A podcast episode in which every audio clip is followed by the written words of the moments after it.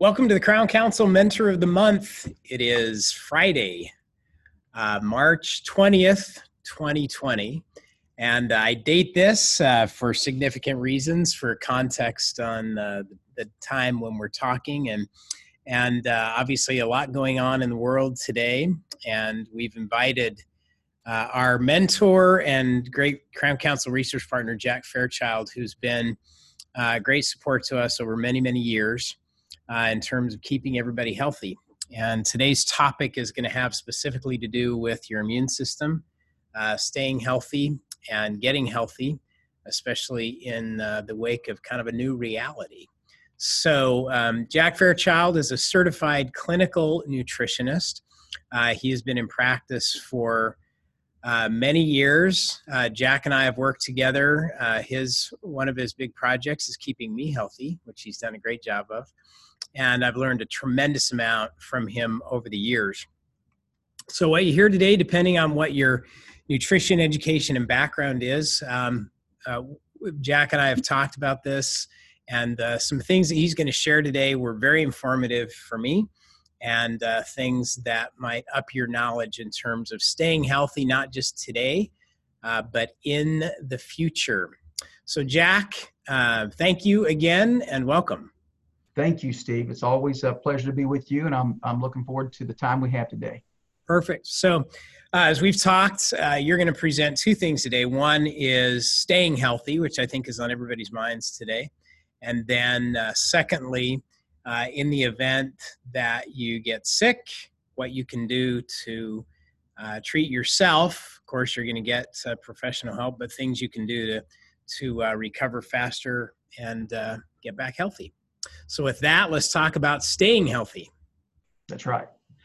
You know, the first thing, Steve, I want to mention is is that we spoke the other day, and and uh, as you'd pointed out, and I think we've all been witnessing, is that as we're watching the news each and every day, we're seeing a lot from obviously experts and politicians and whoever it may be on the screen, and they're offering little to none as far as the basic life-saving advice of improving our overall health and immune response. I mean, I, I understand that washing your hands and wearing masks and social distancing and and all of that is helpful to some degree as far as offering some some protection but none of that really is getting to the heart of what we really should be addressing at least in my opinion which is building and strengthening the immune system so that we can handle these types of things that are certainly going to come along uh, as we continue to move forward so, what can we do?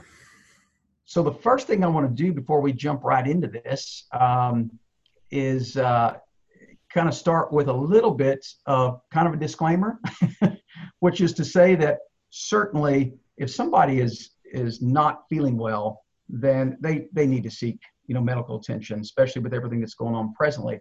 But with that said, I also want to point out that um, this particular quote here the health of the host is always more important than the strength of the bug. And I've heard this, I can't tell you how many times over the years, but it always strikes home with me because this is the most important thing is we need each of us needs to be as healthy and as immune um, uh, uh, active as we can be to deal with these things as they come along so um, the recommended recommendations that we're going to go through are things that are proven effective uh, you know me, Steve, and rarely, if ever, do I just repeat something just because it sounds good.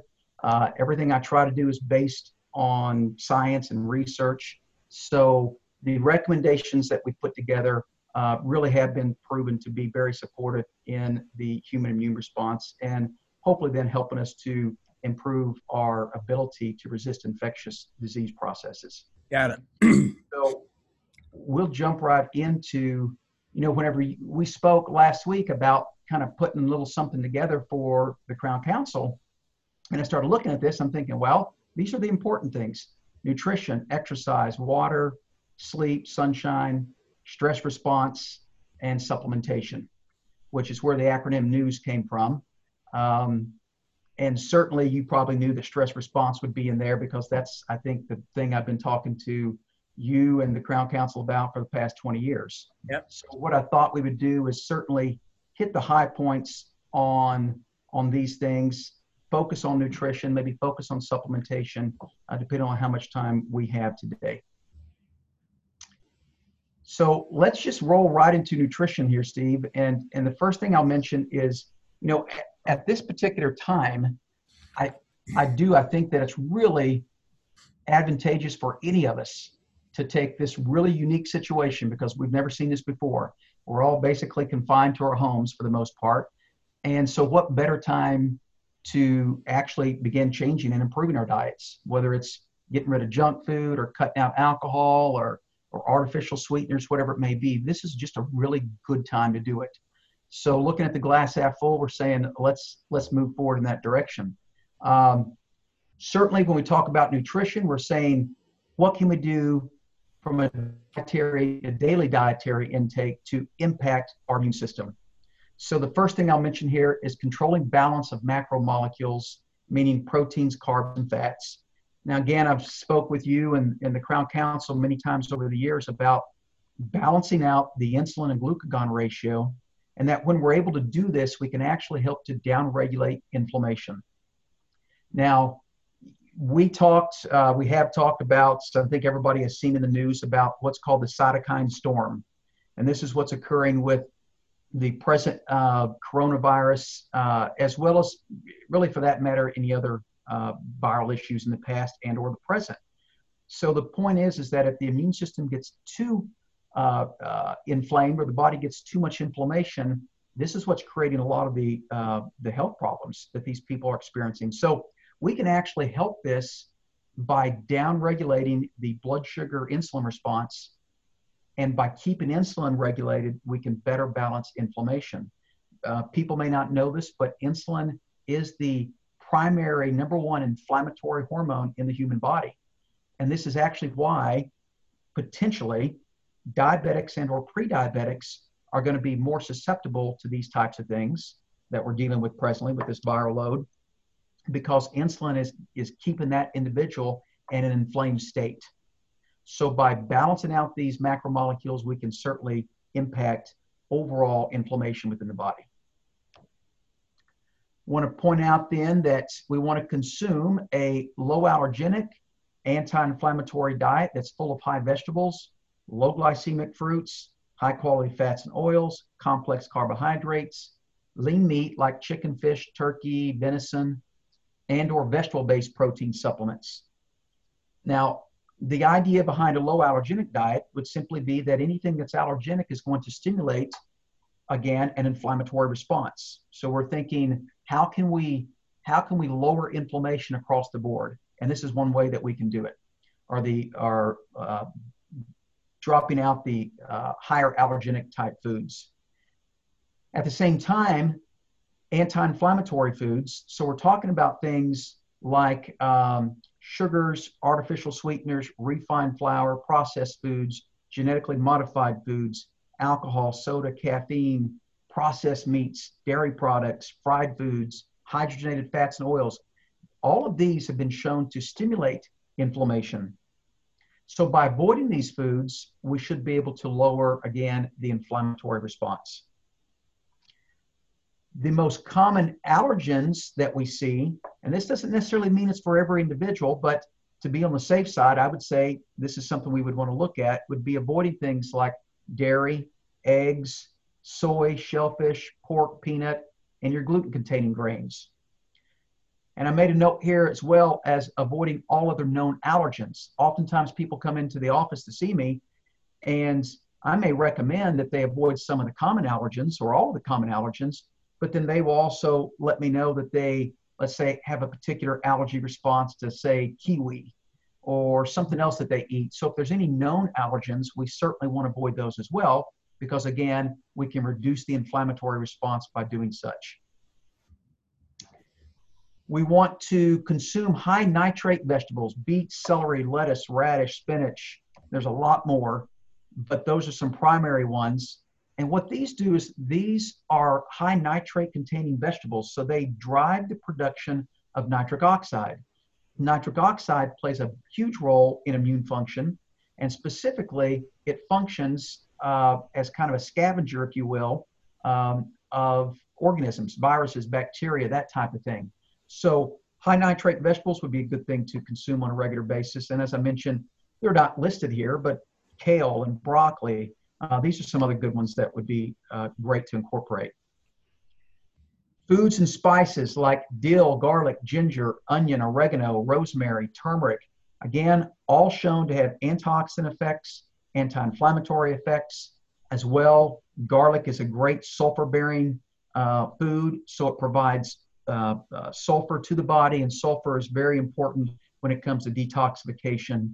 Uh, so those are all good things to add into you know the daily diet.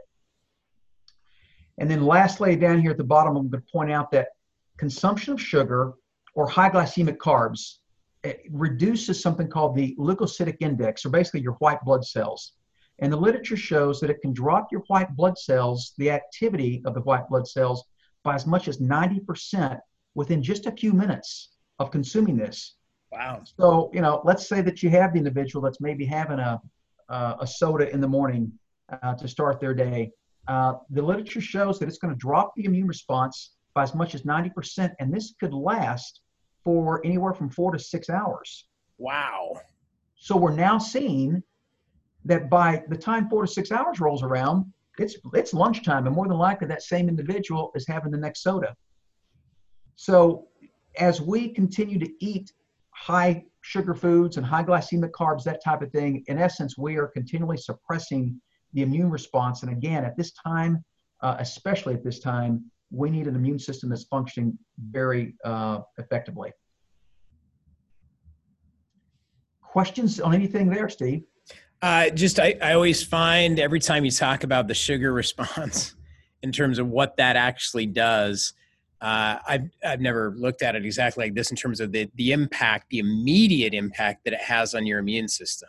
That's right. So, in, in a time when everybody's trying to protect their health, anybody that's walking around with an energy drink or a uh, soda or anything like that, they're putting themselves at a significant risk or disadvantage.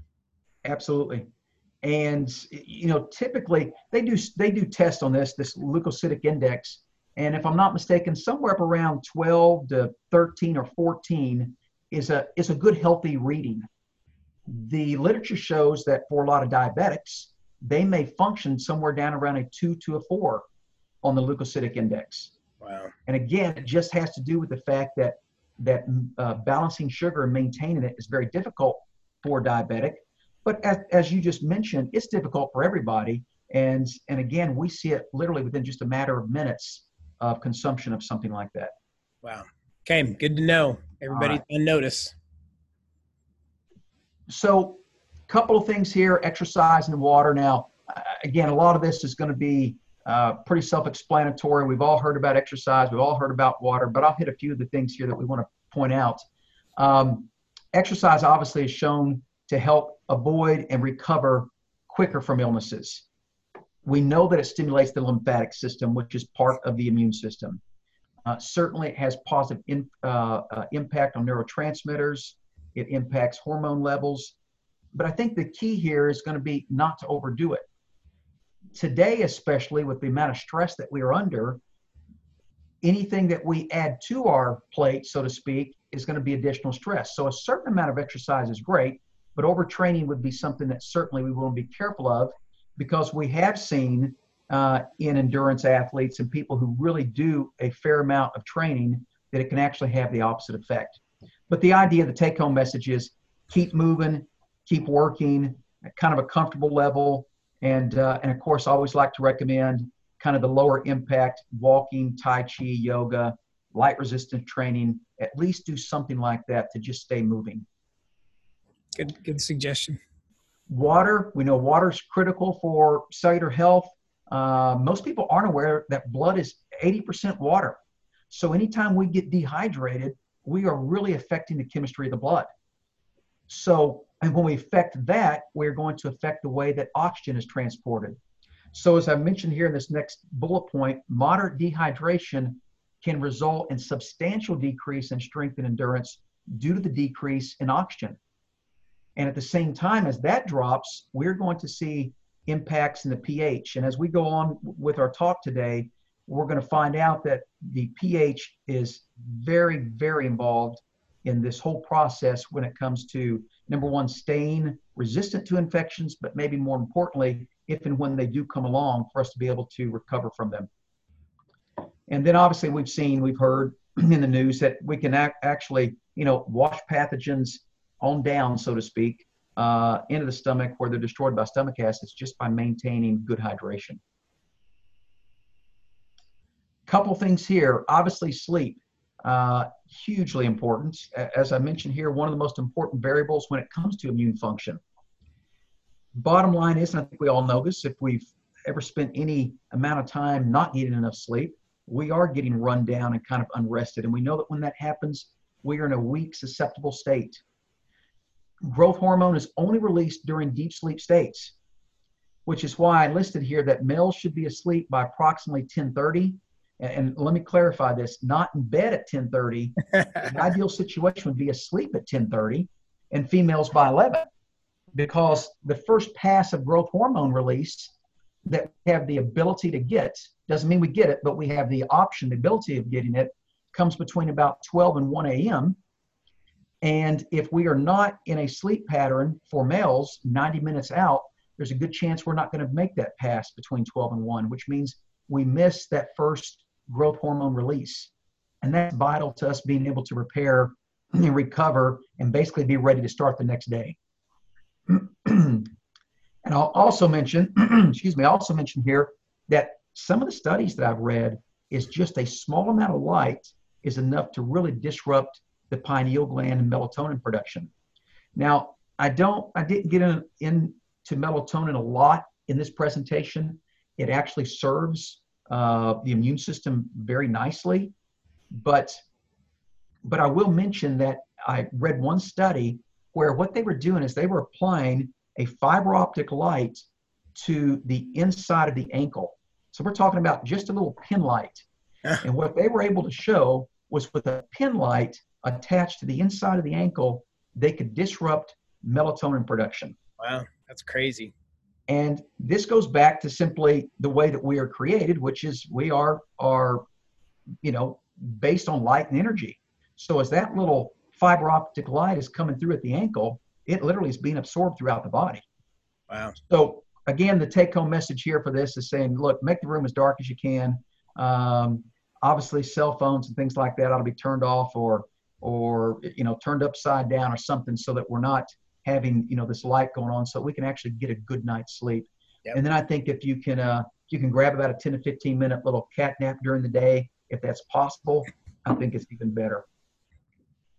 Want to mention sunshine or also fresh air. Um, obviously, natural light might be the most important environmental input uh, uh, next to food in controlling bodily function.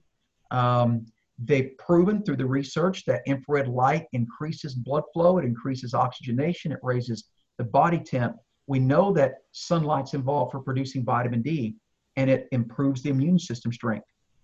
Um, they've shown that ultraviolet light actually uh, inactivates uh, viruses and what I found interesting whenever I was doing a little bit of uh, uh, research on this is back in 1918 during the Spanish flu epidemic, because there were so many people that were sick, they had out outside hospital beds, if you will. And what they found out is that all of the people who were moved outside were the ones that actually healed and got better. Hmm. Wow. So there's something called the open air factor. And the open air factor was proven back then, 100 years ago, to actually be helpful in in recovery from the influenza. Wow. So the idea is recommended about five to 30 minutes a day of, of you know sunshine. I preferably, and this may get me in trouble here, but preferably without sunscreen. I okay. mean, the idea is to get the sun, get the ultraviolet uh, radiation that we want. So anyway, something we want to keep in mind. So stress response. This happens to be one of my favorite topics. Like I said, yes, I've talked to you guys. Is. Yeah, talked to you guys a lot over the years. But here's the bottom line. Let's run through some of this. Chronic stress taxes the body, it suppresses immune function, and it's often overlooked as a cause of disease. It, roughly about 80%, 85% of all health concerns that people go see their physicians for have a basis in stress response. Wow. So it's, it's just huge. But as we've also talked over the years, it depends on what type of stress. So, as I mentioned here, stressors, be it mental, emotional, physical, dietary, structural, or even genetic stressors, will cause changes in the autonomic nervous system, resulting in cortisol imbalances, which depletes mineral base, creates acidosis. So, there's the pH uh, again, uh, causes hormonal changes, and specifically drops immune function. At the same time, we know that with elevated cortisol levels, we're going to inhibit detoxification. We're going to increase oxidative load. We're going to disrupt uh, things like neurotransmitters, which could cause more sleep problems, lowered pH, and all of these that I've just mentioned really impact the immune system. So that's why I, I think as I was putting this thing together, I'm like, well, I know Steve and I talked about discussing more nutrition, but this is one of those factors we just can't leave out. Absolutely. Uh, we're going to see over time that excessive stress will lead to adrenal exhaustion, fatigue, and whenever we get to that place, we actually set up kind of a lowered cortisol response, which leads into another whole host of problems. But specifically, the literature is clear on this prayer, meditation, something called EFT or emotional freedom technique, HeartMath strategies. These are some things that have been shown, these are techniques that are shown to specifically help to calm the stress response and balance the sympathetic and parasympathetic nervous system. So if if people are not aware of EFT, you can go online, you can do a search on emotional freedom technique. It's a real simple technique that you can learn in about 10 minutes. Um, easy to do. That would be something to look at. And HeartMath uh, is a um, uh, organization out in California that does some really interesting work regarding heart rate variability and how that corresponds to stress response. Got it. Uh, deep breathing, walking, Tai Chi, massage, singing, laughter, and alternating hot cold showers, always finishing with cold, are also very effective. These things have all been shown to help balance the sympathetic uh, and parasympathetic nervous system and uh, overall healthy autonomic nervous response. Lastly, though, and this is what I always conclude with, is the idea is one has to really zero in and try to locate and correct the root causes of the stress response so that we can really be successful in improving the performance of the immune system. And for that, you know, sometimes what will happen, Steve, is let's say I get people in that uh, into the office that uh, let's say they just eat a horrendous diet, yep. and that may be the primary cause of their cortisol stress, you know, response. Then we can have people come in with, let's say, um, uh, infections of some sort. and infection can be the cause of a stress response. And then we can have somebody that just simply uh, is dealing with maybe some, uh, you know, really intense emotional issues. That can cause the same stress response. But as I've pointed out over the years to you guys, it doesn't matter what causes it. It just matters that it happens. Yep. Could be, so could got, be anything. It could be anything.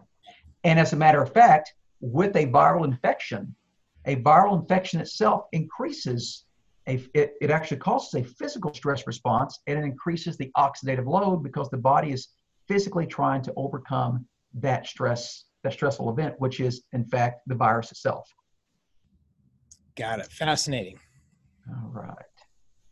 So supplements. I just want to point out that, it, and I think everybody that's going to be listening to this has heard this. Whether or not they've really absorbed it, it may be a different story. But there is no substitute for a healthy diet. I mean, I, have got uh, have here in the office.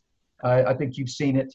Uh, a little uh, uh, some artwork that my mother did for me years ago that uh, basically says there's nothing that the physician can do which will overcome what the patient will not. Ah, and, so good. Um, so it it basically means that if we are if we are going to eat a poor diet, uh, it doesn't matter what kind of supplementation we're taking, we're still dealing with a poor diet. Yep. So now, with that said, it doesn't mean that we don't still try to prop people up and maybe even ourselves up at times to compensate for maybe what we haven't been doing as effectively as what we could. But nonetheless, the, the goal is let's improve diet and then let's build off of that with proper supplementation. So obviously, optimum intake of vitamins and, and micronutrients is a key uh, for anyone if we're going to strengthen their immune system. There is countless research articles that have been done on nutrient deficiencies that are common to Americans. And some of these specifically include deficiencies of ACD, B6, zinc, selenium, potassium, magnesium, iodine, and even the carotenoids. And again, this goes back to what I mentioned earlier when we when we first got on the phone, is that um, nothing is being reported about this in the news. I, I don't see a thing, and uh, and I'm watching fairly closely. I don't want to I don't want to say I'm watching every single day, but I'm keeping at least an eye on it. And I've not seen one single report about what a person can really do to improve the immune response. It's all about avoiding. And uh, and like I said, I think that there's something to be said for that. But overall, we need to do our best to improve immune uh, competence. So I made a note here. I think there are many reputable companies in the supplement industry that produce quality immune enhancing formulas. Um, so I'm not necessarily suggesting that you know you have to use any particular thing that I'm suggesting. Um, and where I have, I've done my best to really just uh, you know suggest more generic, uh, rec- make generic recommendations. Um, so there are some additional nutrients that are shown to boost immune function and specifically decrease replication and mutation of pathogens. And we're going to talk about those specifically uh, because this is going to be real important. You know, one of the things that's going on right now is the fact that we're obviously looking for this magic bullet, this vaccine. I'm going to suggest that we'll all be pretty disappointed if we sit around and choose to do nothing while we're waiting for this magical vaccine. Yeah. And more than likely, this vaccine will be different the following year, mm-hmm. just like it has been for the others. Right. So, I, again, I'm going to suggest let's not sit around and twiddle our thumbs. Let's let's move forward and let's do what we can to uh, number one, hopefully prevent, and number two, help us move through it if in fact we do succumb to, uh, uh, uh you know, developing an infection. Hey Jack, just real quick, um, sure. in terms of you, you know, you mentioned the the case study in the the Spanish flu and the outdoor beds and the whole deal. Yeah. Um, viruses tend to slow down in the summertime. Mm-hmm. Is that because people tend to go out in the sun in the summertime, or does it have anything to do with heat? I think probably a little bit of both. The, the literature shows that that when vitamin D is deficient, it actually gives rise to influenza or to, to viruses, you know, kind of taking hold. We know that people are outdoors more during the summer, which means that they are producing more vitamin D, and that may be the very factor. Because when we look at at the time of the year when these would be more prevalent, it is. It's December, it's January, it's February. So yes, that's part of it. Uh, but you do bring up a point. Is it the heat? And while some people would say yes, as as things warm up, the uh, the viruses are are less viral but I would probably lean towards the vitamin D production, quite honestly. So everybody needs to go outside. Get outside. That's right. which, which uh, actually is kind of ironic. You know, I'm not an expert on this, but you know, so everybody's now, you know, hunkering down at home, indoors, the whole thing. When you think about it in the context of what you just shared, that Absolutely. may that that in some ways i'm not talking about social distancing but but in some ways if you're staying inside all day long and not going out that potentially has a, an impact on on your immune system. It absolutely does and, and one to kind of add to that steve is the, is the very fact they've done studies on this. Isolation creates stress response wow. a negative stress response. So so as i was you know again thinking about this whole thing as i was typing some of this stuff out i'm thinking you know, we do have a little bit of an advantage today in that we have what we're using right now. I mean, right.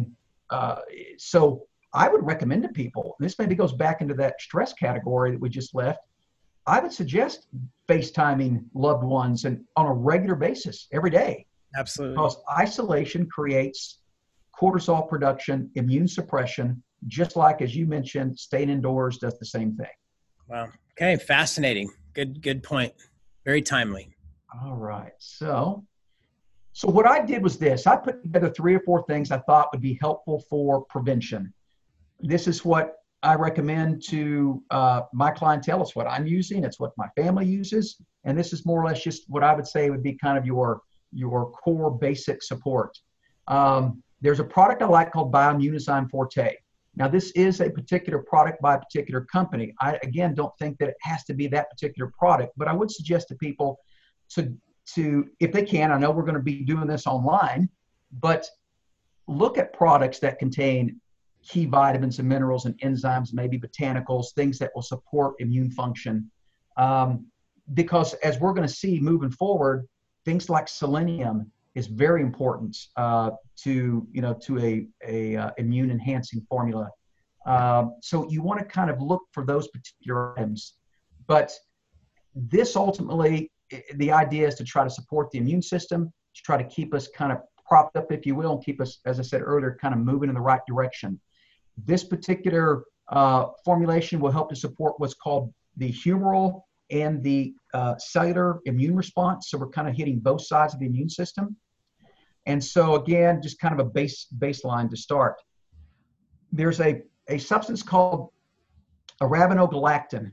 And arabinogalactans are basically um, a, a uh, kind of a fiber, if you will. And what has what they've shown with the research is that it's extremely effective in supporting immune function. It increases natural killer cells. It hmm. increases the activity of the killer cells. And at least from my standpoint uh, here in the office, whenever I'm seeing you know people come in with uh, infectious processes, it's something that I routinely you know put people on because any kind of viral, bacterial, pathogenic type infection is something that we would want to think about uh, when we're dealing with something along those lines. Now, I made a note on here that uh, you know dosages could be as much as one to three teaspoons during an active infection. I know that this past October, when there was a flu strain going around here uh, in Kerrville, um, that it kind of made the rounds through some of my family members, and so we were doing the phenolactans uh, on a regular basis, and uh, and I would would suggest that uh, uh, we all responded pretty quickly, which is what we wanted. Cool. So we'll go to the next one, which I think everybody has has heard of the role that vitamin D plays uh, in in the immune response and kind of keeping us, uh, you know, uh, clear of some of these things. Because as mentioned a few moments ago, it's pretty clear with what they have researched, which is that as vitamin D levels fall, we are actually opening up the body to an infection to walk in and kind of set up shop. Wow. As it mentions here, vitamin D creates over 200 antimicrobial peptides in the body that serve as natural broad spectrum antibiotics. The ability to ward off colds, influenza, and other respiratory infections is greatly reduced when vitamin D levels fall. So, this is quite common during the winter months. Yep. And um, then uh, it has been shown to be very effective with uh, helping to reduce inflammatory reactions. Now, I think I mentioned it earlier, but the cytokine storm which is what really tends to kind of push people over the edge, so to speak, uh, with these upper respiratory infections, vitamin D has been shown effective to help kind of temper and reduce that cytokine storm. Hmm. So I, you know, my thought is probably anywhere from about two to eight thousand uh, units a day. Now we could take more, and if people know that they have a low vitamin D, like for example, I, I had a young lady in here yesterday, uh, mid 30s, whose vitamin D level was a 16. Now I'm looking for at least a 45 to a 50. Wow. So she's sitting at a 16 and she's been taking a vitamin A, D, and K combination for the past five years. And she says she takes it religiously. So there's a couple of questions here. Number one, is she really taking it religiously? She says she is, so maybe maybe she is. But number two, how is she absorbing this? So one of the things that I like to look for, and I would suggest everybody consider looking for if they're looking for vitamin D, is look for one that is emulsified, something that's kind of pre-digested and is going to raise the level of vitamin D in the body, whether they have a good digestive system or not. Um, there are a lot of companies out there that put out uh, an emulsified vitamin D, and again, I would say probably somewhere between two and eight thousand units a day and again, as you see here on the slide, children would be on the lower end. Um, it's like my 12 year old, he gets two drops a day. And, um, whereas myself, I'm usually about four or five drops a day. Got it. Um, this is probably, I think I mentioned to you the other day, Steve, when we talked. Uh, this might be the sleeper uh, of all of them, and it's a, a, a, substance, an amino acid combination called N-acetylcysteine or NAC. So, if nobody out there has heard of NAC, you got to just Google it. You'll find an awful lot to read. But the bottom line is, this is so important for the immune system. It is extremely well researched. It's proven to have direct and indirect antiviral effects. And specifically, it helps to modulate something called nuclear factor uh, kappa B pathway or NF kappa B pathway. And here's what this is this basically is an inflammatory pathway. This is the pathway that starts leading into the cytokine storm. So by modulating and and kind of balancing the NF kappa uh, B pathway, we can actually block viral replication. Wow. So what they have shown with NAC is that we can reduce viral replication, and by re- reducing viral replication, we also have an impact on the mutation that takes effect. So, like I said, this this could be very well one of the most important things uh, that I, I can suggest at this time with what's going on. Uh, pretty easily found. I mean, you can find it at health food stores. You can find it online. Uh, NAC is NAC. So uh, you should be able to find a, a, pretty good quality product out there.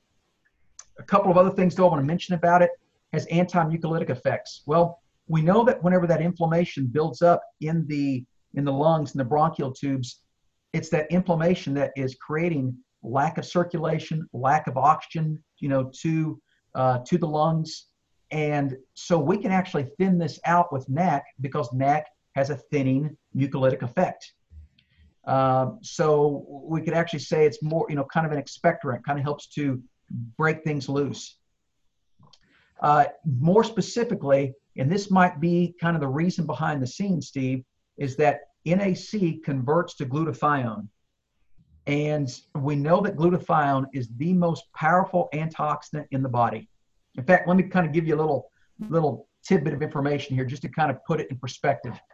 When we look at one milligram of vitamin C. One milligram of vitamin C can essentially neutralize approximately three to four uh, free radicals. Whereas one milligram of glutathione can neutralize approximately one million free radicals. Ooh. It's hugely huge difference. Different. Yeah. Now, with that said, in all fairness to vitamin C, vitamin C does a lot of great things for us. And I don't want to downplay that. But as far as an antioxidant effect, glutathione may be the, the real key here. Um, so what we'll see is we're going to see that depletion of, of NAC will cause immune suppression. And we know that obviously lower levels of NAC is going to result in lower levels of glutathione. And this would be associated with increased viral replication and mutation. And as I mentioned here, dosages can be increased to between four to 8,000 milligrams a day during active infections. Gotcha. Um, recommended amount at this point, uh, kind of prevention is about 12 to 1800. Um, I tend to sometimes do a little more than than probably what's necessary. so uh, I'm taking about 2,000 milligrams myself presently. Um, so anyway, this is something that I would suggest everybody consider um, adding to their plan really as soon as they can. Fascinating. All right. So now, you know, we, uh, we talked a little bit uh, the, again the other day about well what can we do to prevent but then also what can we do for acute care? And so that's more or less the reason i started off with a little disclaimer. Don't uh, don't uh, uh, you know stay at home if you really do need to get to the to the doctor. But uh, but there are things for people who want to kind of maybe think outside the box uh, and, and to do what we can to help the body help itself so as we just left off with glutathione, I'm going to mention a little bit about it. Obviously, the most potent antioxidant in the body. It's involved in immune function, detoxification, cytoprotection. It raises the pH. You'll notice there's the pH comment again, and it's highly effective antiviral. It inhibits viral proteases, which counters viral infection. So let me just kind of talk to you about that. So what happens is viruses viruses come into the body and what they do is they kind of start um, uh, secreting the these uh, proteases, and and this helps them actually for lack of a better description here, Steve, break into your cells. And once they break in, they hijack the cell. Now that they've hijacked the cell, they can literally get into the machinery and start the process of replicating themselves. So, what glutathione is shown to do is glutathione inhibits viral proteases. So, what it does is it basically blocks the viral proteases, which then inhibits the viruses from being able to get into the cell and actually start causing the problems. So that's why it's really so very important. There are some questions concerning absorption through the gut. Now I'm going to tell you, I've seen I've seen seen people do well with uh, oral glutathione, and I've also questioned is somebody seeing some improvements. So most of the companies have switched and gone to liposomal based products. Again, you can find these, but the liposomal glutathione is supposed to improve absorption rates. But again, uh, this is something that, that certainly could be added to somebody's plan during acute care and or even preventative care, but definitely during, during acute care. Now, these next two, I want to I want to kind of preface by saying, if you're taking glutathione and or if you're taking NAC, you probably wouldn't need these next two items, meaning glycine and glutamine.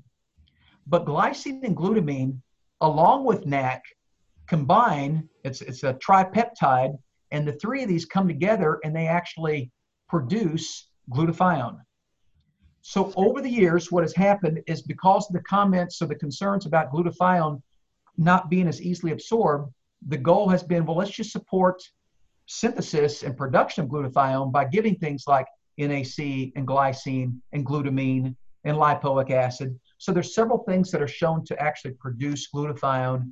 And I want to mention that here that if somebody is using glutathione, they may not need these things, but these again are options. Uh, which kind of takes me to the next one down here, lipoic acid. Lipoic acid, I mean, it, this is a fat soluble and water soluble antioxidant. It also helps with production of glutathione. And then, interesting enough, it, it's involved in kind of um, uh, remanufacturing, recharging, as it mentions here, other antioxidants, C and E and CoQ10. It helps to kind of uh, bring those back in. And so, therefore, it's supporting mitochondrial function. Now, let me back up a second. We were talking about viruses getting into the cell and hijacking the cell. What they're doing is they're, they're getting in to the mitochondria, they're changing the way that the mitochondria functions. And this is why so many people feel so fatigued whenever they have the flu, is because mitochondrial function is, is dialed back, it's really suppressed. So we have to do things to upregulate mitochondrial function, and it happens to be that lipoic acid, vitamin C, E, CoQ10, and glutathione are some of the most important things for mitochondrial function. Got it. Whoops. Last one down here is quercetin dihydrate. Uh, people may have heard of quercetin. It's it's a, uh, uh, great flavonoid. Uh, helps with viral, anti-inflammatory. It's immune balancing, which is one of the reasons that I, I put this in here. Is because again, we want an immune system that is effective and efficient, but we also want an immune system that's not out of control. So this uh, quercetin helps to actually regulate or control the T regulatory cells, and they do just that. They regulate the immune response. So by kind of controlling the T regulatory cells, we can keep the immune system's response in check. Therefore, we can attack things like we're supposed to, but hopefully we're not seeing things like cytokine storm. Mention a couple things here. Uh, there's an herb called andrographis. Some great research on this, Steve. Uh, this is really kind of more of a uh, definitely acute care because it's for short term. But they've done studies, and the studies show that it does help to regulate fevers. It's specific for respiratory infections. Again, helps to kind of balance the cytokine response. And most of the studies, I've seen several of them, where they show that usually within about 48 hours of, of implementing andrographis, they can really see a nice change in symptoms. Recommended amount would probably be around three to 400 milligrams uh, a couple times a day. Uh, I think the idea is to look for concentrated extracts containing about 50% um, of the uh, andrographolides. which is the active, active comment, uh, uh, compound that's in the andrographis. So that's a really good one. It's that's something that um, that I personally would use in the event of some type of, of infection. Then a couple things here, and I'll take them together. Selenium and zinc. Both of these are important for immune function. I think everybody's probably heard of zinc. Uh, you know, they're everything from zinc lozenges um, to uh, I forget the name of the other one, but anyway, uh, pretty common uh, for people to use these. Selenium, same thing, but you'll see here on selenium, it does play a critical role in glutathione production. So once again, we see that when there's a deficiency, we're seeing a depressed immune function. Again, I believe that ties probably back to its role in production of glutathione. Right. Vitamin A supports basically uh, mucosal membranes. The uh, so when we think about that, we're thinking obviously about um, the throat and the nasal passages. I mean, so that comes to mind, and vitamin A is important for the immune system uh, of the mucosal lining. It stimulates uh, antibody levels uh, in the SIGA. Uh, overall, it uh, is more specific, I would say, for lung and respiratory. And once again, like the vitamin D, I, I do prefer and recommend the emulsified forms. I, I, the absorption rate is just so much better. And on recommendations here, uh, you know, typically the rule of thumb is to just recommend 25,000 units because that's about all that anybody really wants to touch, uh, meaning uh, to kind of keep themselves out of hot water. Uh, I, I recommended here 25,000 to 100,000 IU daily. And I indicated here that higher doses should only be used for about two to three weeks. Now, again, for myself uh, and my person, my family, my immediate family, it wouldn't be unusual for somebody in my family if they had a upper respiratory infection to use anywhere in the neighborhood of maybe two to 250,000 units a day for anywhere from say seven to 10 days and then start gradually titrating back. Um, I, I don't see a problem with it, but the literature would say, you know, you don't want to use more than 25,000 for too long of a period, but it's very, very effective at uh, respiratory uh, health. Right won't mention a lot here on vitamin C. I think most people have heard and or read and know something about vitamin C, but it is interesting. You'll recall what I just mentioned regarding vitamin C and glutathione. Um, vitamin C does scavenge free radicals, but not at the rate that glutathione does. Yeah. There's some brand new research that uh, has come out actually of China. So for whatever that's worth, uh, but but they were showing that to, uh, using IV vitamin C at 25 to 50 grams was was very effective against the coronavirus. Hmm. So, you know, again, uh, some of the uh, some of the docs that might be listening to this would have access to that, and that's certainly something that they may want to, you know, to look at if in fact they needed it. I, you know, from a preventative standpoint, we don't need IVC, but um, but certainly in an infectious process, maybe we could use something like that. Otherwise, I I do uh, prefer the ascorbate form um, I think it's best if you're going to use it orally. I generally recommend about a thousand milligrams two to three times a day, and or up to bowel tolerance. Now, the other thing that people can use is something called an ascorbate flush. And if they're not familiar familiar with the ascorbate flush, it's basically taking ascorbate to the point that you create a very loose watery bowel. And in doing so, you flush out toxins. Hmm. Um, so it's very effective to do. However, obviously, if somebody's already dehydrated or if they're already having some some loose bowel issues due to an infection, they probably don't want to do something like that. Couple of things here I want to kind of uh, finish up with, which, in my opinion, Steve, this this could be one of the most uh, important, uh, let's say, life-saving medicines that I think everybody in the world should have uh, at their house or wherever they wherever they reside, and that's baking soda. And so here's what's interesting with viruses. Viruses, uh, for the most part, the large majority, vast majority of viruses are what they call pH dependent. Yeah. So what this means is that viruses do well in an acidic pH. It means that they can basically fuse. You remember a while ago we were talking about how the virus will kind of fuse with the cell and, and work its way into the cell. So they fuse better when they're down at maybe, let's say, a 5.0 or 6.0 pH level. But when the pH is raised, it basically inactivates the virus. And as I as I wrote here, it's uh, most of these viruses that are pH, or I should say all of them that are pH dependent, become irreversibly inactivated by even brief treatments at an alkaline uh, pH or an 8.0 pH. And you can get there with baking soda. Really?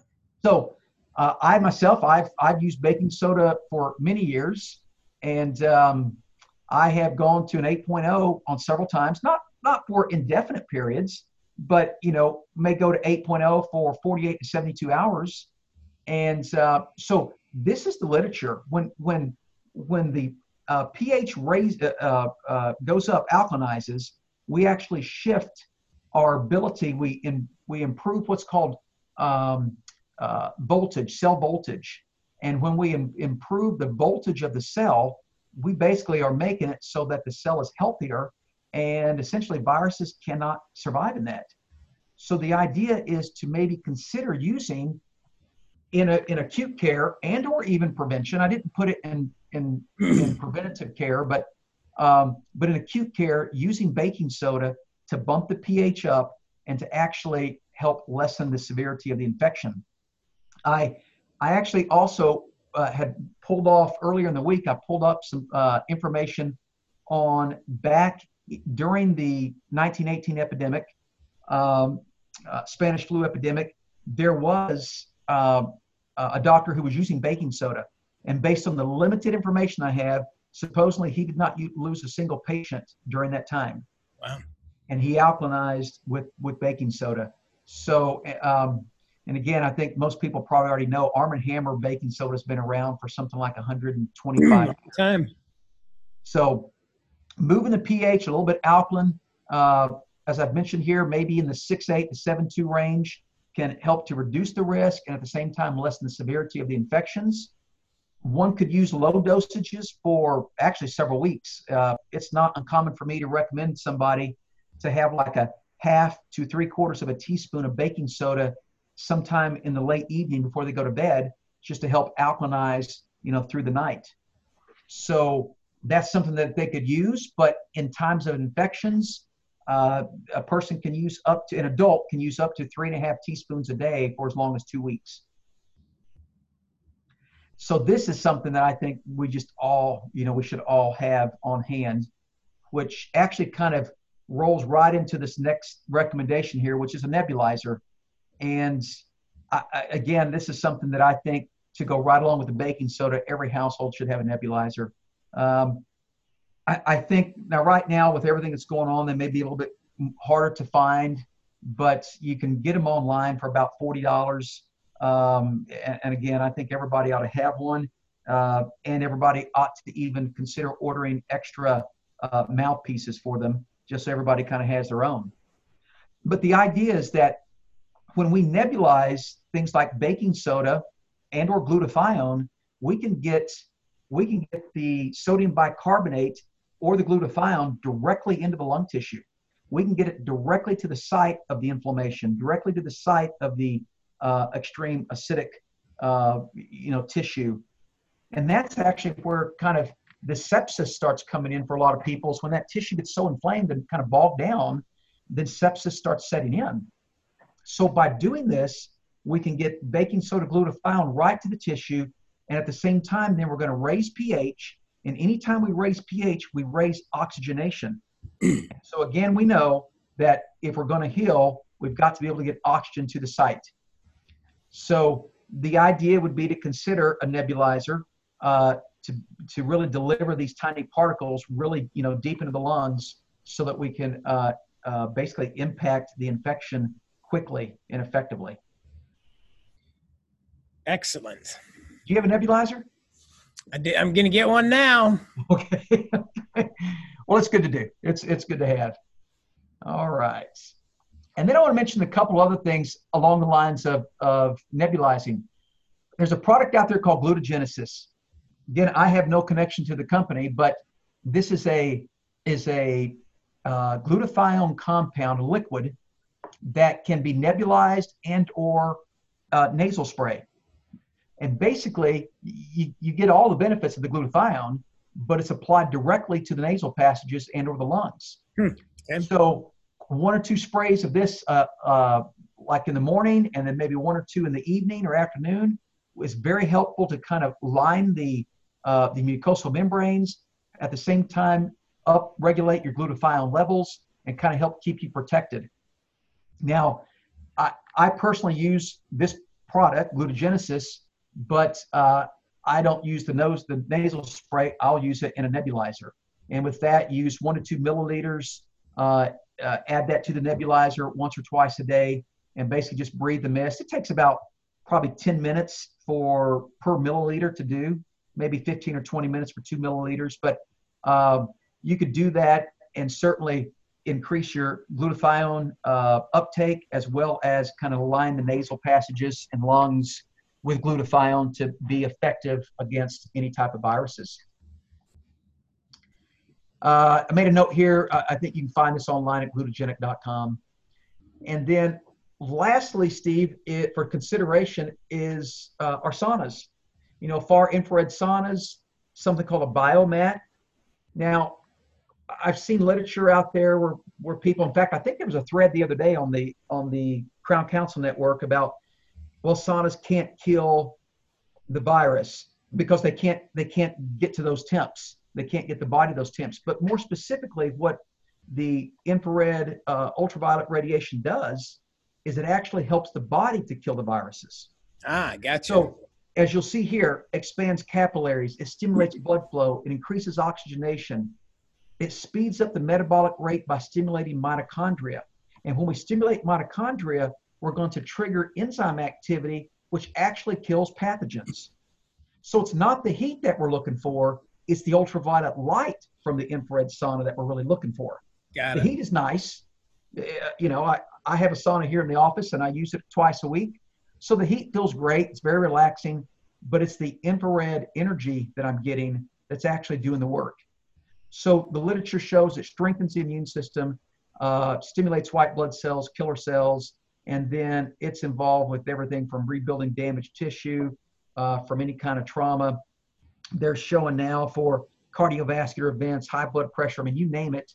Uh, heating the body at the core temp is fantastic, which is really why I left off here with these last two quotes Give me the power to produce fever, and I will cure all disease. This was a very old quote. And if indeed any were so good a physician as to be able to produce fever, it would not be necessary to look for any other remedy in sickness. Hmm, wow. So this has long been known that if you're going to heal the body, you have to raise the core temp.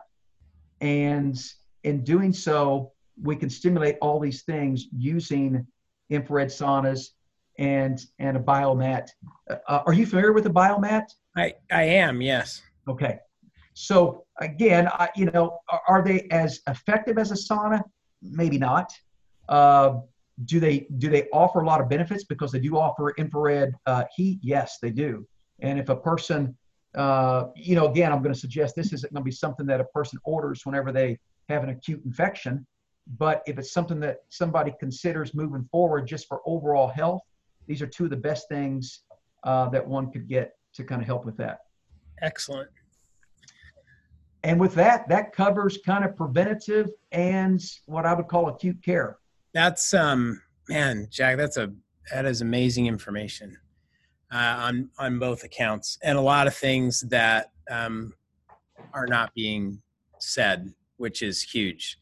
Mm-hmm. So, um, thank you for putting all that together for us. There's uh, a lot of opportunities there, I think, just on the nutrition side as well as the supplementation side to not only keep keep healthy, but um, you know also to to get back healthy as well. So um, right. well, every these- time every time I am with you, I always learn a ton. And we've hung out a lot over the years, but every single time I get I, I get an education. So thank you for compiling all that in a way that uh, even I can understand. That's the that's the real test. If I can understand it, anybody can understand it. Well, you're very welcome, Steve. It's always a pleasure to to be with you and to get to do something with the Crown Council. So uh, I appreciate the opportunity. Contact information for you. Uh, telephone number here at the office is 830-896-0550. Uh, email information. Actually, you know what? I think it's on the first slide of the presentation here. All right. My my email, uh, you could reach me at uh, office at manaforyourhealth.com. Gotcha. Perfect. Jack, thank you so much. Thanks for the education and thanks for uh, sticking with us for so many years to get everybody to work on their habits and do the right thing to, to stay healthy and be healthy. We appreciate you very, very much. Well, you're very welcome. Take care, Steve. Holler if you need anything. Yeah, thank you.